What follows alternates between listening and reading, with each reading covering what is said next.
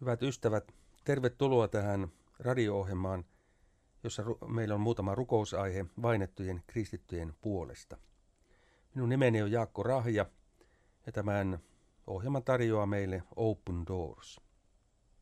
Varmaan tiedätkin sen, että kristityt ovat maailman suurin uskonnollinen ryhmä, joka kärsii enemmän tai vähemmän vakavaa vainoa. Yli kolme ja puolisataa miljoonaa vainottua sisartamme ja veljiemme eri puolilla maailmaa.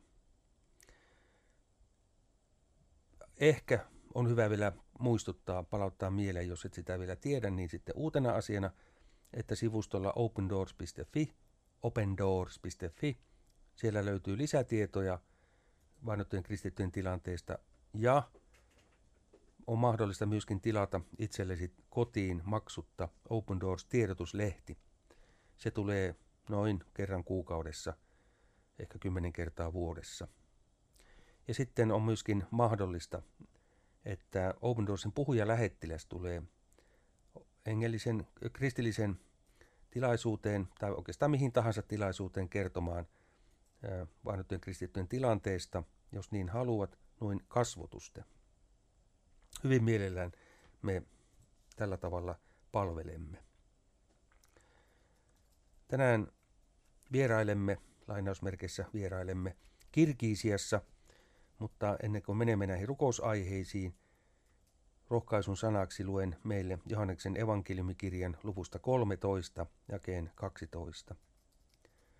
Totisesti, totisesti, joka ottaa vastaan sen, jonka minä lähetän, ottaa vastaan minut. Ja joka ottaa minut vastaan, ottaa vastaan sen, joka on minut lähettänyt. Niin, nyt menemme Kirkiisiaan, on viralliselta nimeltään Kirkiisian tasavalta.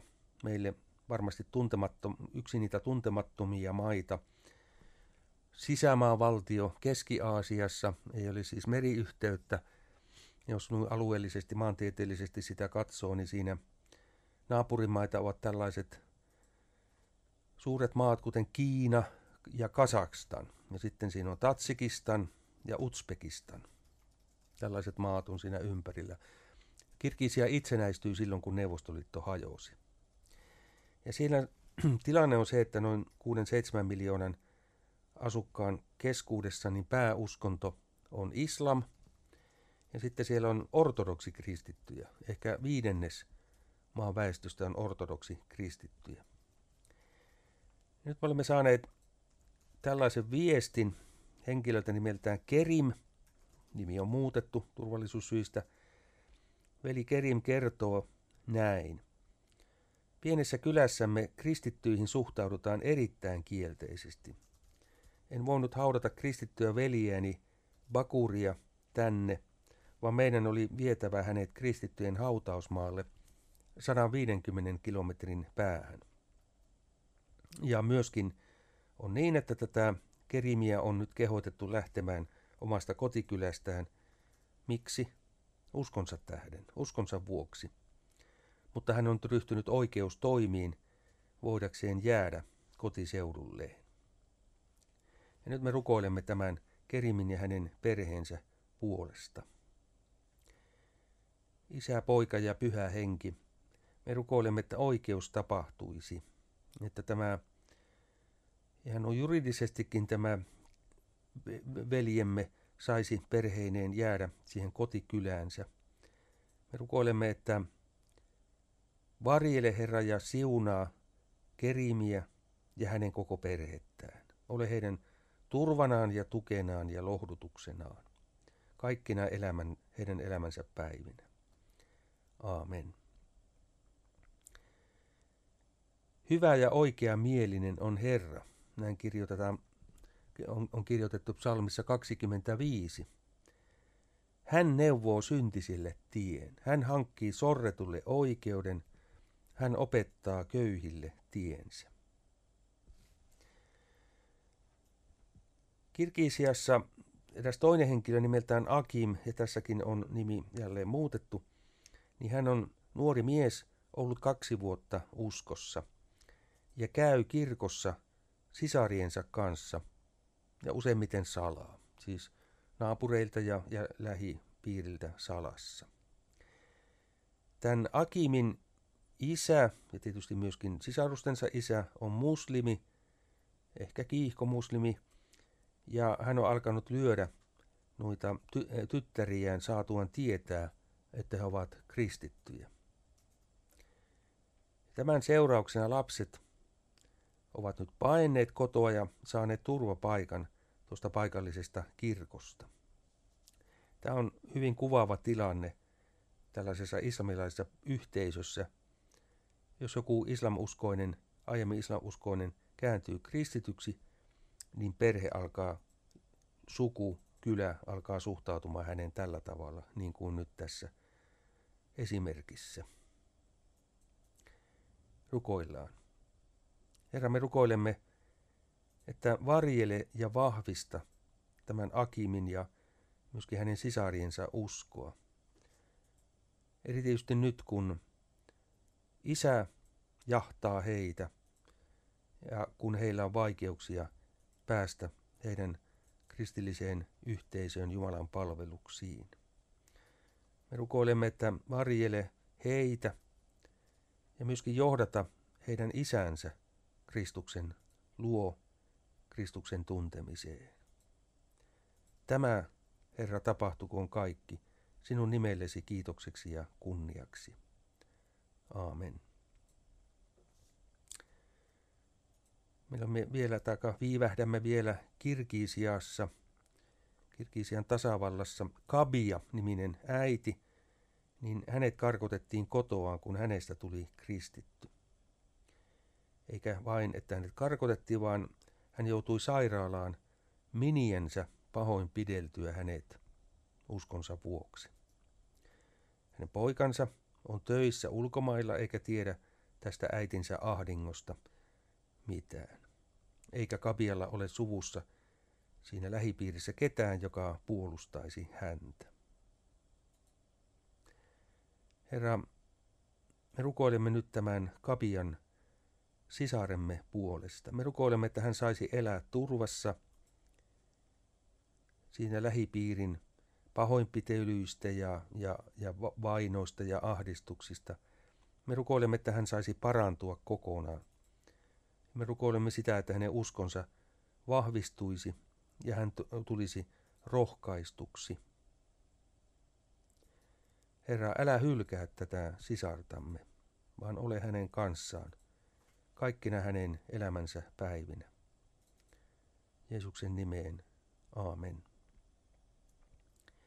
Roomalaiskirjeen luvussa kahdeksan on meillä sanat, mutta kaikissa näissä ahdingoissa meille antaa riemuvoiton hän, joka on meitä rakastanut.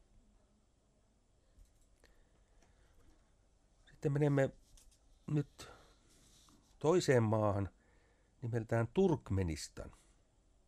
Sekin on Keski-Aasiassa niin kuin tuo Kirkiisia. Turkmenistan on tässä Open Doorsin World Watch listalla sijalla 25, siis varsin korkealla, kun eri maita laitetaan järjestykseen sen mukaan, kuinka, minkälaiset elämän olosuhteet kristityillä on. Turkmenistanissa asukkaita siinä on ehkä 6-7 miljoonaa ja kristittyjen määrä on vain noin prosentti. 60-70 000. Ja tällaisessa islamistisessa maassa – niin kristittyjä kohtaava vaino on erittäin vakava. Johtuen juuri tämän islamistisesta sorrosta ja sen hallinnon vainoharhaisuudesta ja klaanien välisestä vihamielisyydestä.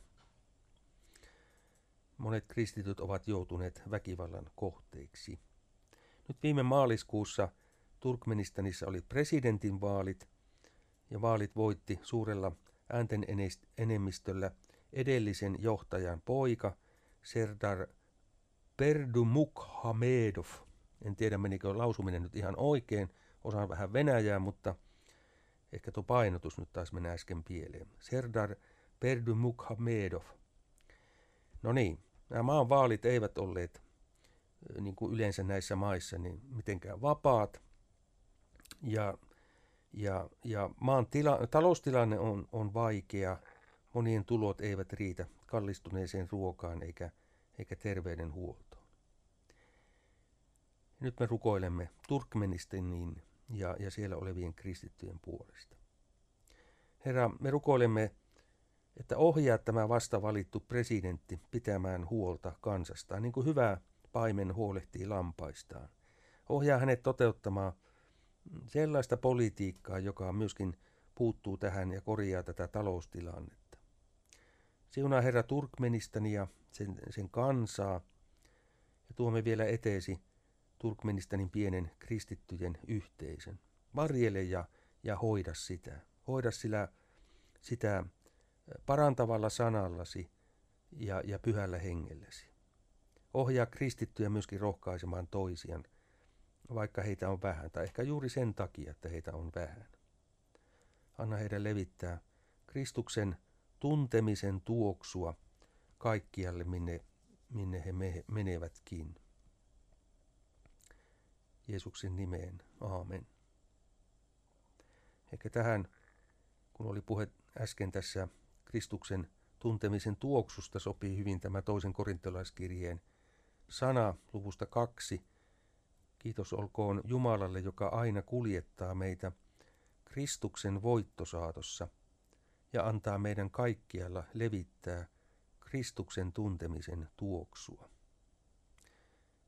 Jos kristitty ei sitä tee, niin eipä sitä tee kyllä kukaan muukaan. Mutta kristitty on vain ikään kuin lamppu, ja se valo on pyhän hengen valoa, jonka Jumala armossaan antaa loistaa.